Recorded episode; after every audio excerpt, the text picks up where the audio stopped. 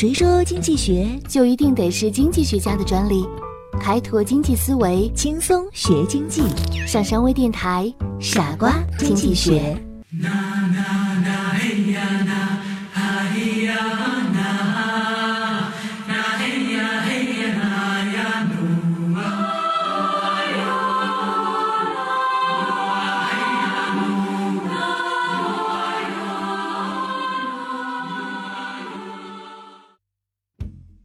我们经常会听到这样一句话：“不要试图改变环境，要适应环境。”然而，学会适应真的是一件好事吗？十九世纪末，美国康奈尔大学曾经进行过一次试验，他们将一只青蛙放在煮沸的大锅里，青蛙触电般的立即窜了出去。后来，人们又把它放在一个装满凉水的大锅里。任其自由地游动，然后用小火慢慢地加热。青蛙虽然可以感觉到外界温度的变化，却因为惰性而没有立即往外跳。直到后来，热度难忍、失去逃生能力的青蛙被煮熟了。这就是我们今天要说的青蛙效应。科学家经过分析认为。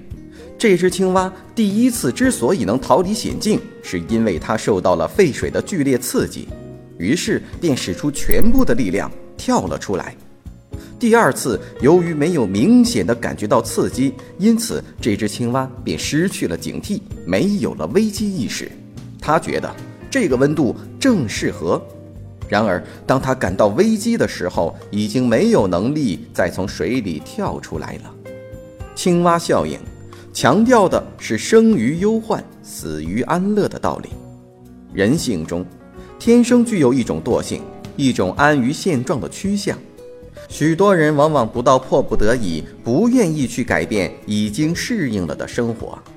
但是，如果一个人久久沉迷于这种所适应的、缺少变化的安逸生活当中时，往往会忽略周围环境的种种变化。以至于当危机真的到来时，就像那只青蛙一样，只能坐以待毙。比尔·盖茨有一句名言：“微软离破产永远只有十八个月。”为什么这样说呢？因为他明白，造成危机的许多诱因早已经潜伏在企业日常的经营管理之中。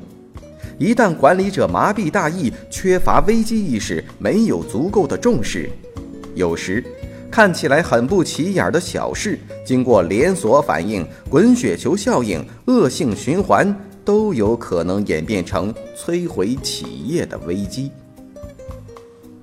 青蛙效应告诉人们，企业竞争环境的改变大多是渐热式的。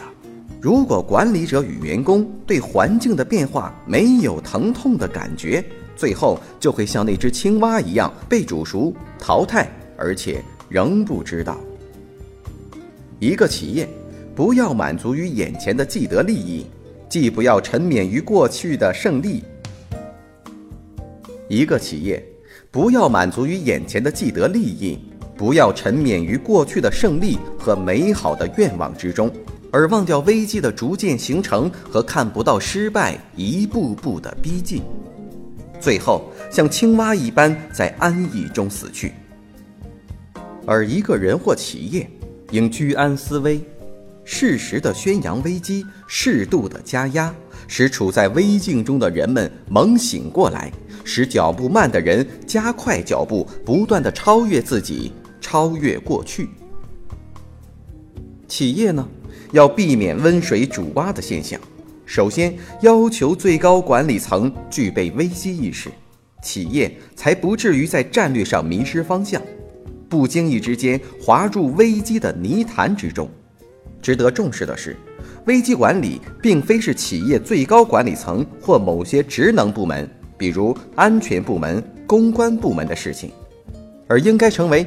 每个职能部门和每位员工共同面临的课题，在最高管理层具备危机意识的基础之上，企业要善于将这种危机意识向所有的员工灌输，使每位员工都具备居安思危的思想，提高员工对危机发生的警惕性，使危机管理能够落实到每位员工的实际行动中，做到防微杜渐、临危不乱。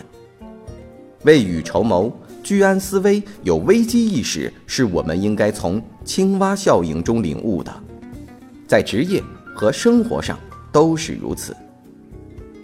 中国的一句老话：“逆水行舟，不进则退。”回顾一下过去，当我们遇上猛烈的挫折和困难时，常常激发了自己的潜能，可一旦趋向平静，便耽于安逸、享乐。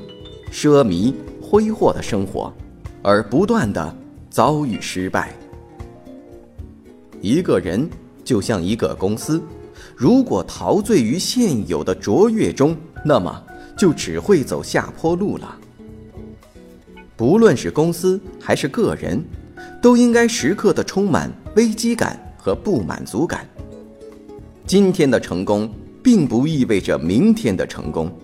你只有不断的保持自己的饥饿意识，设定远大的目标，才不会在生活的各个方面的竞争中被打败。你只有时刻保持面临危机的心态，才能在真正的危机到来时临危不乱。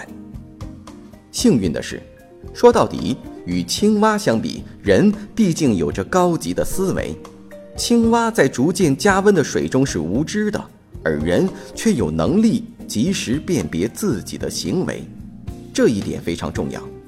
如果社会、企业和个人能够及时警醒、居安思危，并采取种种积极的措施，就一定能够取得长远的、可持续的发展。